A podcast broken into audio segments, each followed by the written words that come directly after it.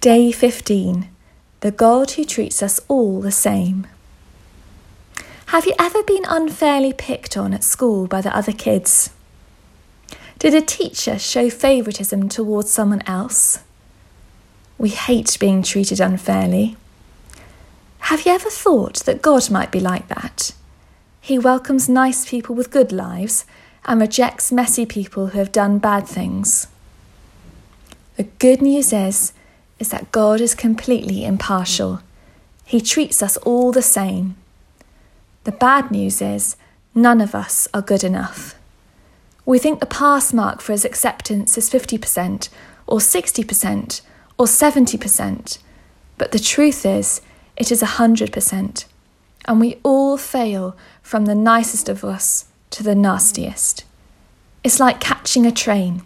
If you miss it by 30 minutes, it's just the same as if you've missed it by 30 seconds. You've still missed it. God is impartial in his judgment, but also impartial in his love. Although none of us deserve his love, he is full of compassion towards us. He knows that we are weak. He hates our wrongdoing, but rather than treating us as we deserve, he does the opposite. God is totally fair. He finds all of us to have fallen short of his standards. We've all missed the train. But he offers all of us, without exception, forgiveness and love in Jesus Christ. Our background, good deeds, bank balance, and abilities count for nothing. The only judgment God will make is not whether we have been good enough but whether we have received the rescue through Jesus.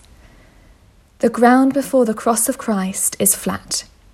We all stand condemned for our wrongdoing, but each one of us is offered forgiveness through his outstretched arms.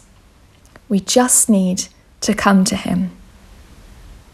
Perhaps you have put off coming to church because you think it will be full of people better than you, or that you will be judged or out of place. The good news of Christmas is that the church is a community of rescued sinners. Romans chapter 3, verses 23 to 24. For everyone has sinned, we all fall short of God's glorious standard. Yet God, in His grace, freely makes us right in His sight. He did this through Christ Jesus.